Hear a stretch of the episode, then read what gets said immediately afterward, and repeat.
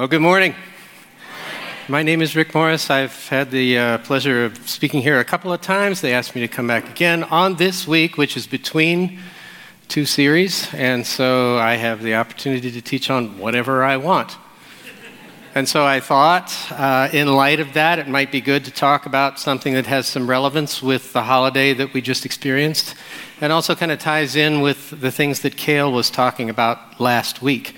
So speaking of that holiday, happy belated Thanksgiving.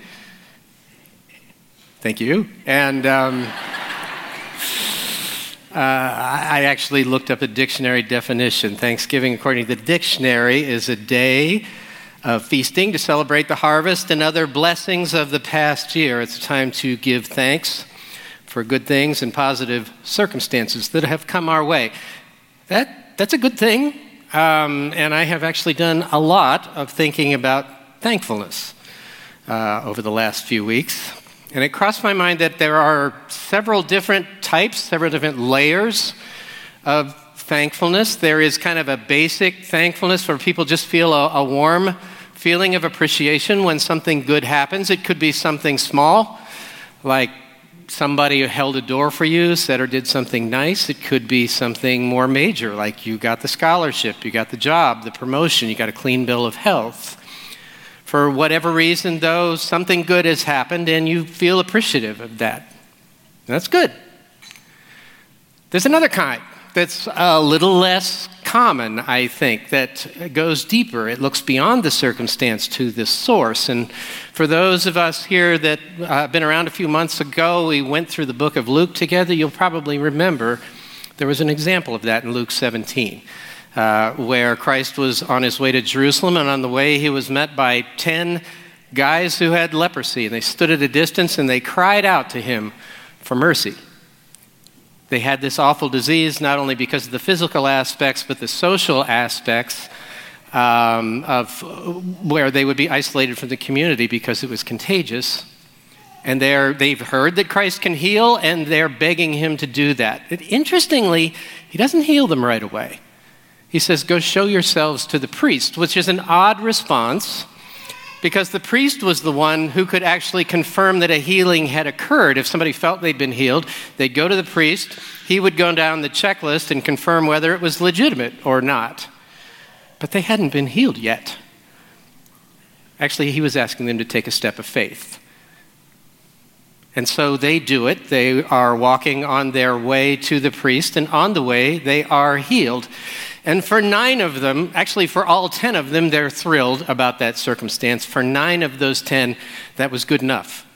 They're happy for the improved circumstance, they appreciate it, and they go on their way. Only one of those ten went deeper and decided it was appropriate to go back, fall at Christ's feet, and offer loud praises and thanksgiving to God for the gift that he'd received. He was grateful for the gift, but he looked beyond it to the source. And it's not hard to argue that that's an appropriate response when we get a significant blessing from God. God is self-existent, all-powerful. He needs nothing from us. There's nothing we can provide him that will fulfill some sort of deficiency on his part. But in spite of that, he loves us. And he gives to us freely. The scripture says literally everything we have comes from him, including our abilities and talents. And every breath we take and the next beat of our heart, it all comes from him. And so in light of that, it's appropriate to be thankful for what he gives, but also to look beyond the gift to the source and be grateful to him for that. So that's a major takeaway of Luke seventeen. And it's also a good Thanksgiving message. Emulate the one in ten who had heartfelt gratitude to God. Happy Thanksgiving. But I want to go a little bit deeper than that. Um, I want to ask the question that we don't always say out loud. It's appropriate to be thankful to God when the circumstances are great. What about when they're not so great? Holidays are like a, a joyful occasion for some people, and they're especially hard for others if you've lost your job or a spouse or your health. And while others are celebrating the bounty of the year, your harvest has been meager. You're wondering how you're going to pay your bills. or there's an empty chair at the table where a loved one used to sit, or you got a message from the doctor that you hoped you'd never hear. Thankful heart is appropriate when circumstances are good, but what about when that's not the case? And the Scripture says, Christ says, that hardship is assured. He tells his followers, in this fallen world, not you might, you will have tribulation. It's guaranteed. So what do we do? Some of us here have been through tremendous periods of loss, even in the last year. And I will say we're blessed to live in a time and place when there are so many sources of help available. Doctors, counselors, folks who can provide physical help. And all of those things we should be thankful for. God can and does use those things to bring real healing. They should be on the list of the things that we're grateful for. But beyond that, the Scripture says that it's possible to have a life that's characterized by gratitude and peace and contentment, regardless of the circumstances, not at the mercy of them. Paul, the Apostle Paul, said he had learned to be content in all circumstances, whether he was full or hungry, whether he had abundance or suffered needs. If you read about Paul's life, you realize that he'd gone, he had goes through more circumstances in a year, tough times, than most of us will experience in a lifetime. And he says he's content through all of them. How do you get there? Could you say with Paul that you're content in all circumstances? I, I honestly can't. If you can, you probably should come up and take the mic. Um, I would like to look at some of the things that Paul says that help people to get to that point. I can't think of a better place to go than the book of Philippians. And we're going to go there. If you have a Bible, you might want to turn to chapter four. Paul is winding up a letter that he's written to the believers in Christ at the church in Philippi. They are not in good circumstances. They've been suffering under persecution. They're at, at, in danger of physical harm and also potential loss. So it's not a good time for them. And Paul is not writing from the Bahamas. He's writing from prison. He's there for his faith. And it's not clear how what the outcome of that imprisonment's going to be. So it's not a great time for him circumstantially either. And in spite of that, Paul's letter to the Philippians is referred to as the epistle of joy. Epistle means letter. It's, it's the letter of joy in spite of all of that. Paul uses the words for joy and rejoicing sixteen times in the one hundred four verses that comprise Philippians. And for those of you that are doing math in your head, congratulations, you're a geek like me. That's one in every six point five verses. Yes, I did the math twice. That's a lot. In spite of those circumstances, he has every reason to be discontent. If I were in prison, I would be writing a letter asking you to pray for me. He's praying for them and offering encouragement to them. And he wraps up his letter this way. Let's pick it up in verse four. He says, in spite of all that, rejoice in the Lord always. And again, I will say, rejoice. Let your gentle spirit be known to everyone. The Lord is near. Be anxious for nothing, but in everything, by prayer and supplication with thanksgiving. Let your requests be made known to God, and the peace of God, which surpasses all comprehension, will guard your hearts and mind in Christ Jesus. The peace of God, that seems to be the goal, isn't it? He's saying all of these things, if you do these things, you will have God's peace. It will guard your hearts and minds. That's what we want. What is God's peace? Well, too bad. Paul says it's beyond human comprehension, so oh well. But we can at least attempt a definition. Here's, here's one to try on. The peace of God is the deep-seated sense of assurance that comes from truly believing that God loves you personally, that he's able to meet your needs, and that he will, both now and forever.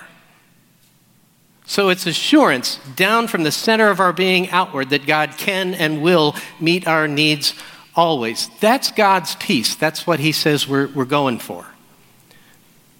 There's another passage that helps with this. Christ also talks about God's peace, and it's also in an unfortunate set of circumstances. He's writing to his disciples. It's shortly before the crucifixion. He has just told them that one of them's going to betray him, that he's leaving, that where he's going they can't follow, and that it's going to get so bad in a few hours that Peter's going to deny him three times.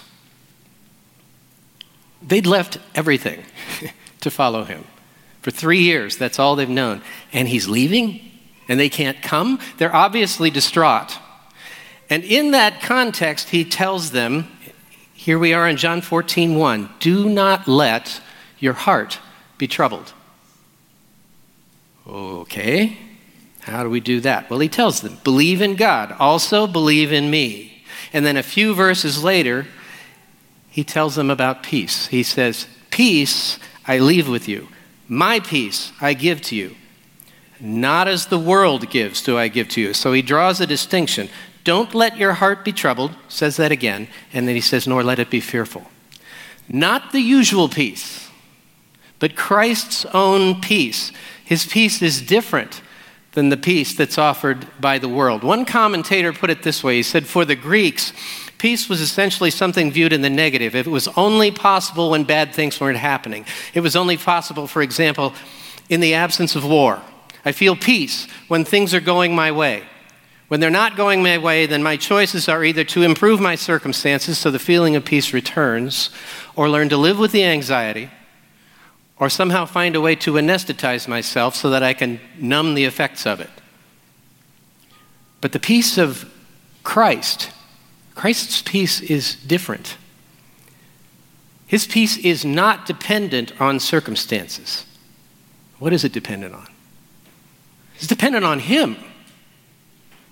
What does he say? The next thing he says after don't let your heart be troubled is believe in God.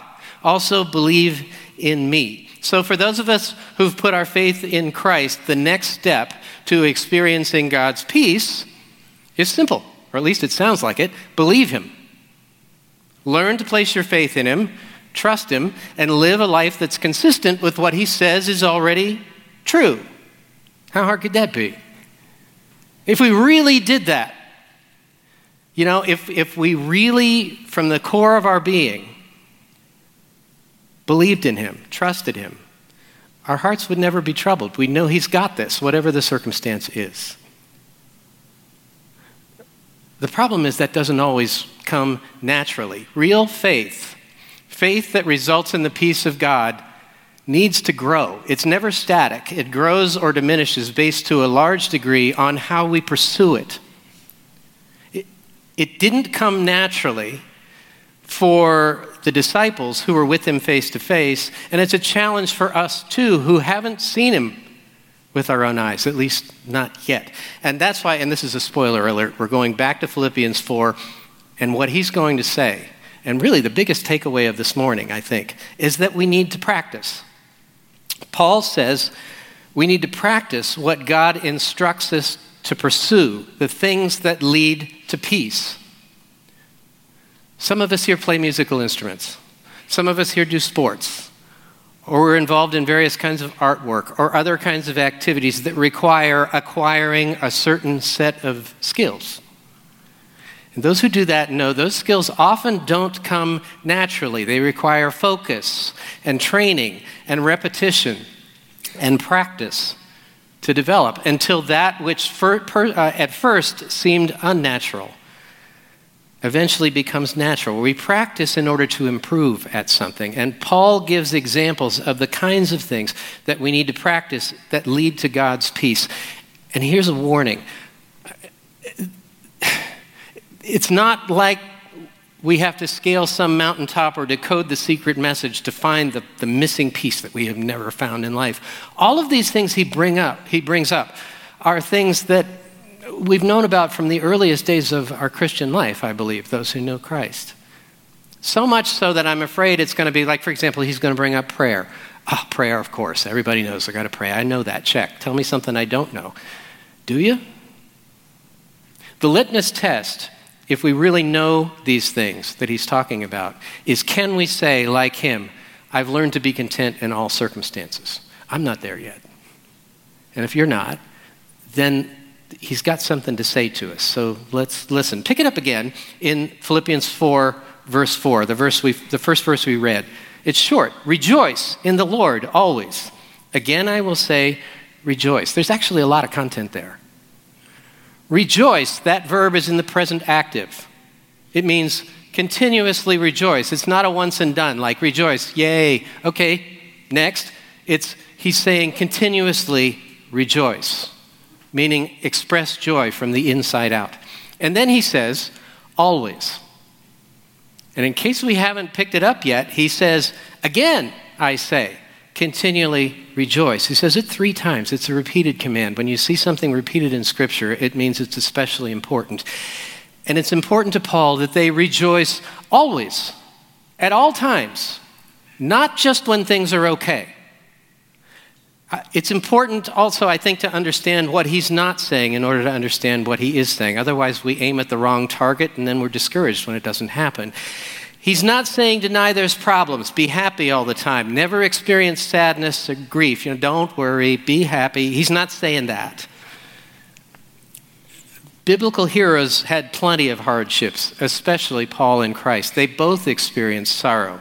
They both experienced grief. It doesn't say that Christ was happy on the cross. It says he endured the cross, despising the shame, because he was looking beyond it for the joy that was set before him.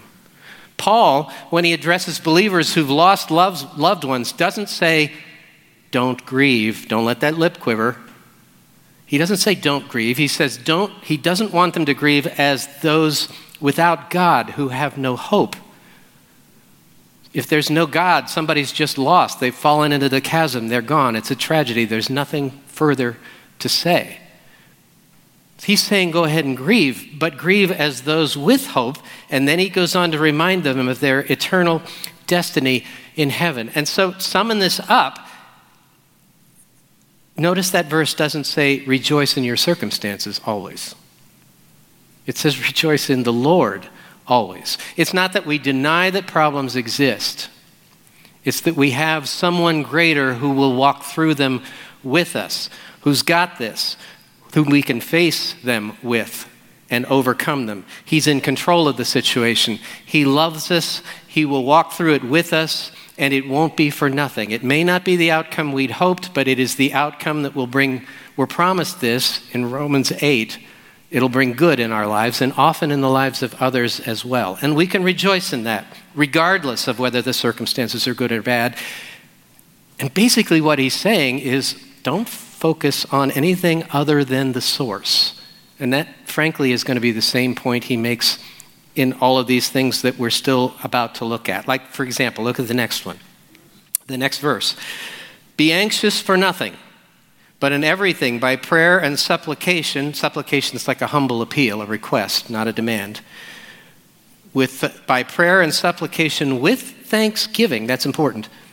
Let your requests be made known to God, and the peace of God, which surpasses all comprehension, will guard your hearts and minds in Christ Jesus. And I'm not going to dwell on this one because Kale did a great job talking about anxiety last week.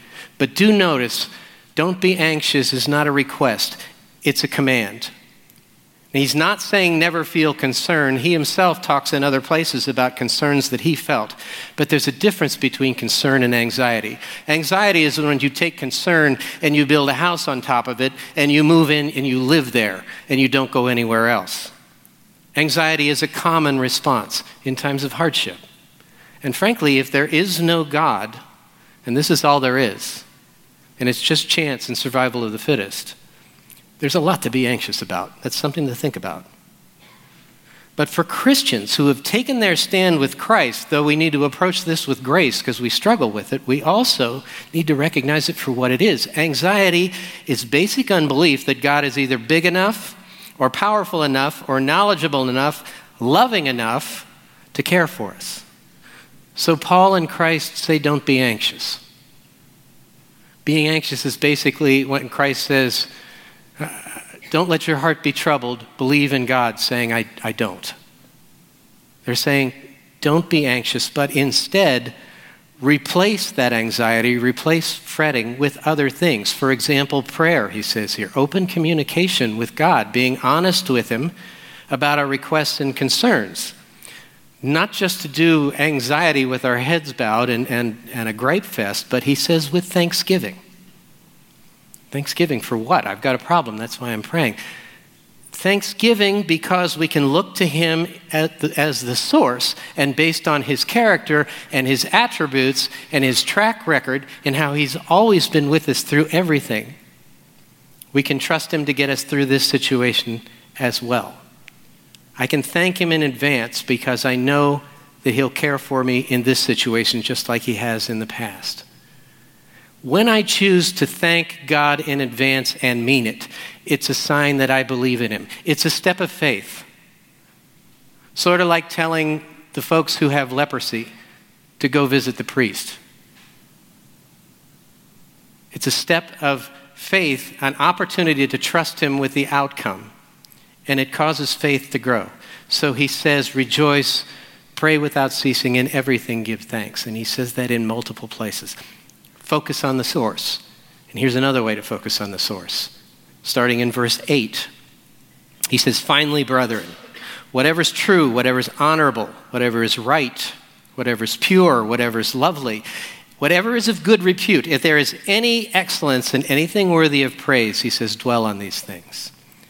It's one of several commands in Scripture to be a good steward of the precious gift of the mind that God gave you. He's saying, focus it on the source. There's a saying in, in computer science, it's garbage in, garbage out. It means for a program or an app, the output of your program is going to be dependent to a large degree on the input. If your input is crummy, the output is going to be crummy. So it, it's important what goes into it. Here's another example. You have a puppy. He's cute. You love him. You want him to grow to full maturity, to be an adult, healthy dog. You have a choice. Do you feed him organic, nutrient-rich dog food, or do you feed him Cheetos? And if you have to think about the answer to that question, please don't get a dog. Paul says you have a mind. What you feed your mind matters. And this is another repeated point. Elsewhere, he says, set your mind on the things above, not the things of earth. In still another place, he says, the mindset on the flesh is death. The mindset on the spirit is life and peace. He's saying what you focus your mind on has a major influence on your life. So he's saying, set it on the things above. That's the thing, things of God. And at the risk of being repetitive, he's saying focus on the source, his, his word, the Bible.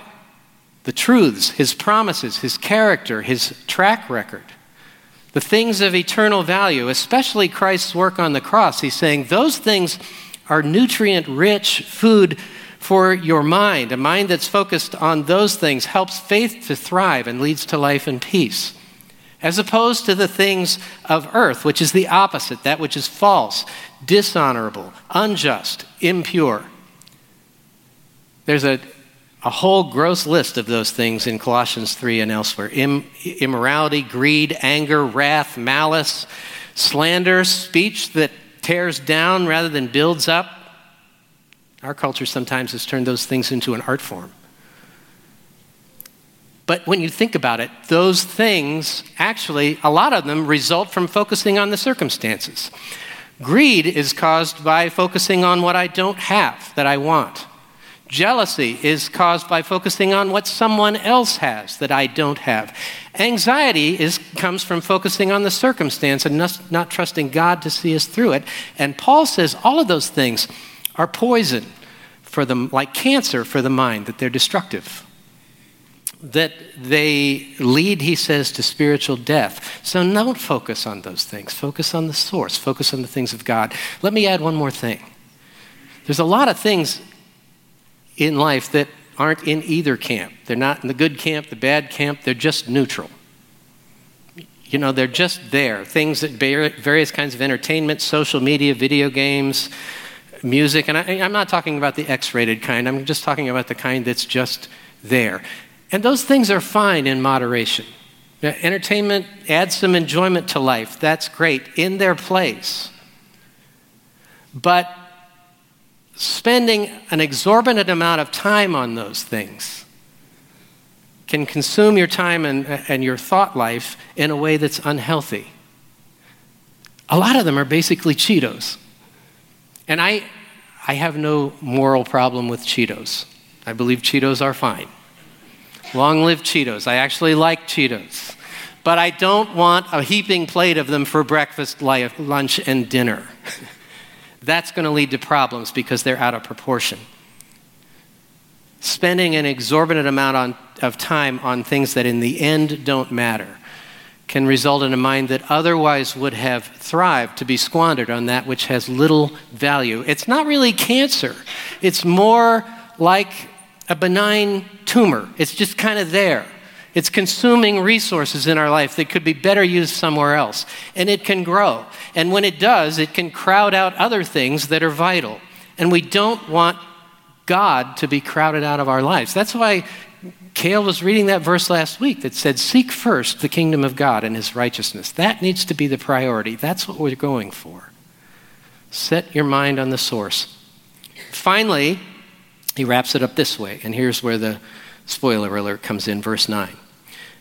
This is a summary statement. The things you have learned and received and heard and seen in me, and those things include what he has just said. Practice these things, and the God of peace will be with you. Beyond practicing it all, he also says, look for examples. The chapter before, he says, follow my example and observe those who walk according to the pattern that you have in us. Practice these things. These things include all that we just talked about. We'll put a summary list here up on the screen. Maintaining a joyful heart, replacing anxiety with regular, thoughtful prayer, proactively focusing your mind on God and his priorities, and then watching for those who whose lives display those things, following their example and practicing those things ourselves. It's not that we don't know these things. It's that we need the tenacity to pursue them, master them, until that which doesn't come naturally eventually becomes natural. And the point is not, are we perfect at that yet? Paul says he wasn't perfect. I'm certainly not either. It was ironic to me how much anxiety I had in my life preparing a teaching where one of the major points was don't be anxious. This has been kind of a humbling week. But that's why we practice, right? We practice in order to improve at something. God is the source of a life of peace and joy and gratitude. So we practice putting God first, seeking him and his kingdom first. That's what leads to a life of joy and peace. I want to leave with an example briefly that happened in our own lives. It's not often that, you, you know, Paul says, just watch me and do what I do. And he's the one that had contentment. You don't see too many people like that. We had the opportunity in our family long ago to see that displayed firsthand. Uh, and I want to tell you about that to end today. Um, I need to tell a little story before that because it, it comes to play in, in the actual, actual experience we had. My family, long before I met my wife, this story is about her father, my father-in-law.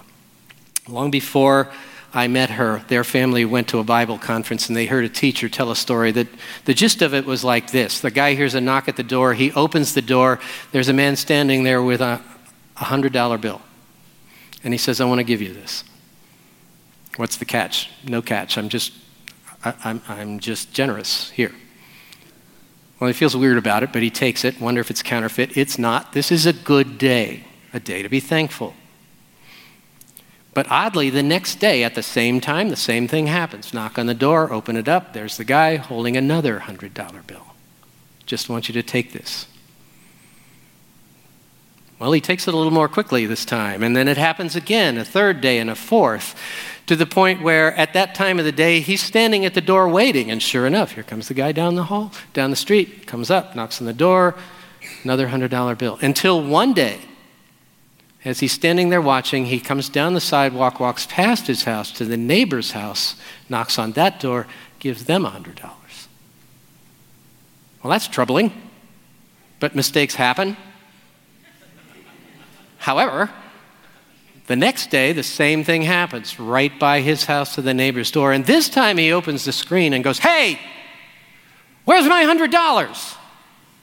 And you get the moral of the story, right? It's, it's the difference between gratitude versus entitlement, an attitude of entitlement when a, a gift is given. That story comes to play in what happened in our lives. In nineteen eighty-three, the year my wife and I were married, my father-in-law was having health problems. It started with rib pain, and then it spread to other areas like his knees and eventually his back.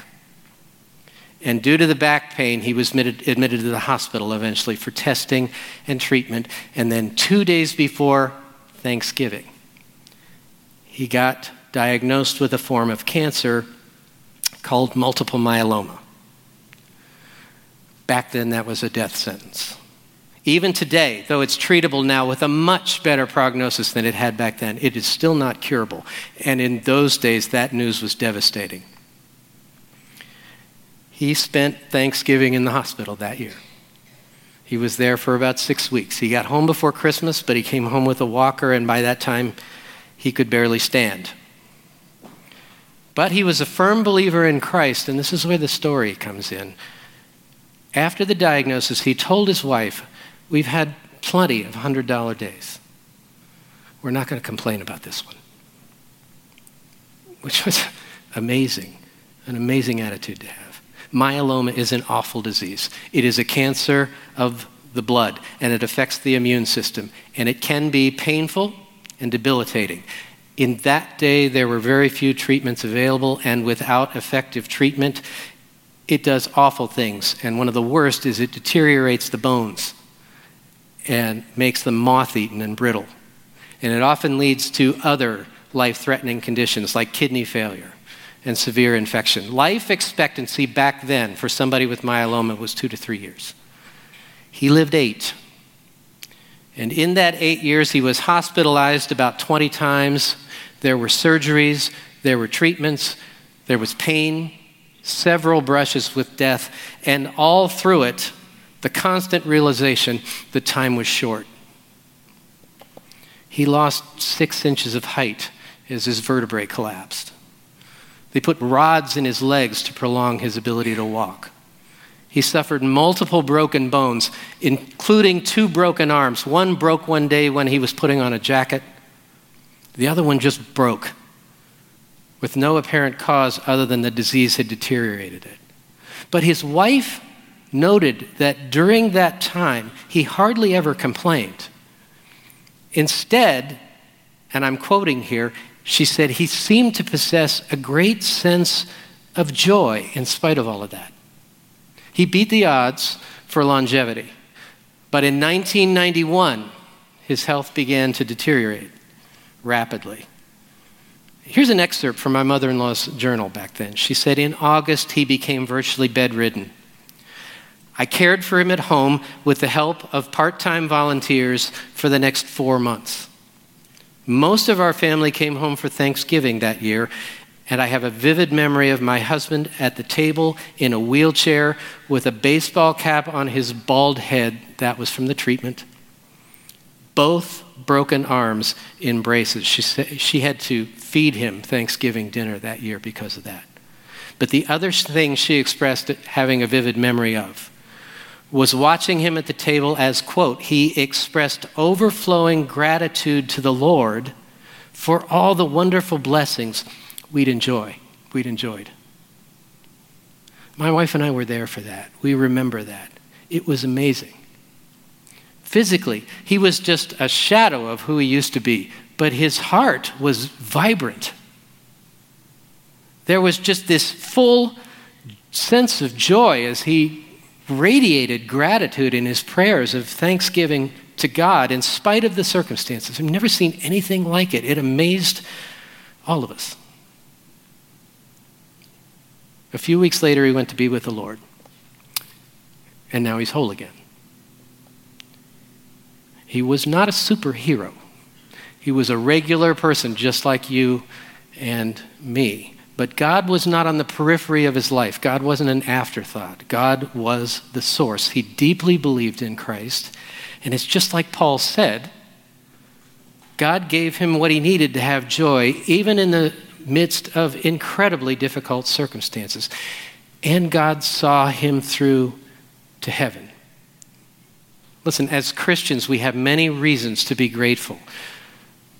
But the one that is the greatest of all is found in Luke ten twenty, when the disciples, in the midst of a wonderful time of circumstances, they'd just come back from a missionary trip, and God had used them powerfully in healing and miracles, and they said to, to Christ, "Lord, even the spirits are subject to us in your name." And he was rejoicing with them. He's happy with them. But then he, he tells them this. He says, "Don't rejoice in this, that the spirits are subject to you, but rejoice that your names are recorded in heaven." In the end, everything here is, is going to be gone. That's what matters. Rejoice that your name is written in heaven. My father-in-law's was. There's a peace that surpasses all understanding. It's what makes possible the joy and gratitude that Paul describes, even in the face of persecution and hardship and imprisonment. And it's what we saw flowing from my father-in-law thirty-one years ago. It's the peace of God. Not the peace the world gives, but the peace of God. And it's only possible when God is on the throne of your life. That's the starting point. You cannot have the peace of God without the God of peace. Christ told his followers that he was the way, the only way to the God of peace. Because of what he'd done up to that point, lived a perfect life without sin of his own to, to pay for, and then what he was about to do, offer that perfect life on the cross as payment for our sins so that we wouldn't need to pay for it ourselves. And then for anyone who, choose to, who chooses to accept that, offer us forgiveness and the opportunity to become adopted into God's family as his children. And he offers that freely without charge to anyone who would confess their need for it and request it. If you're a Christian, continually rejoice in that, always. If you're not, but you sense your need for Christ and you'd like to receive the gift that he offers, then pray with me. In your own words, God's not interested in your eloquence. He's interested in the state of your heart. God looks at the heart. If you'd like to meet him, pray with me now in your own words, something like this. Lord, I realize I've fallen short. I've sinned. I have not lived the life that you wanted me to live, and I need forgiveness. And I understand that Christ died on the cross for me to offer that forgiveness, to pay for my sins himself so that I wouldn't have to. And I would like to receive that gift. I ask that it would apply to me. I ask for your forgiveness. I ask that you would come into my life and be on the throne of my life and be my Savior and Lord. Lord, for those of us who do know you, thank you that you always answer that prayer you desire for everyone to come to know you. Thank you that you know us, those who have taken that step. Thank you that our, gosh, thank you that our,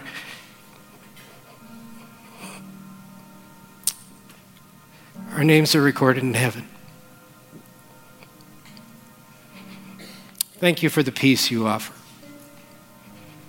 And, and the chance to live a life, even now, where we can overcome our circumstances and be content in, in regardless of whether they're good or bad. Thank you so much for loving us so much.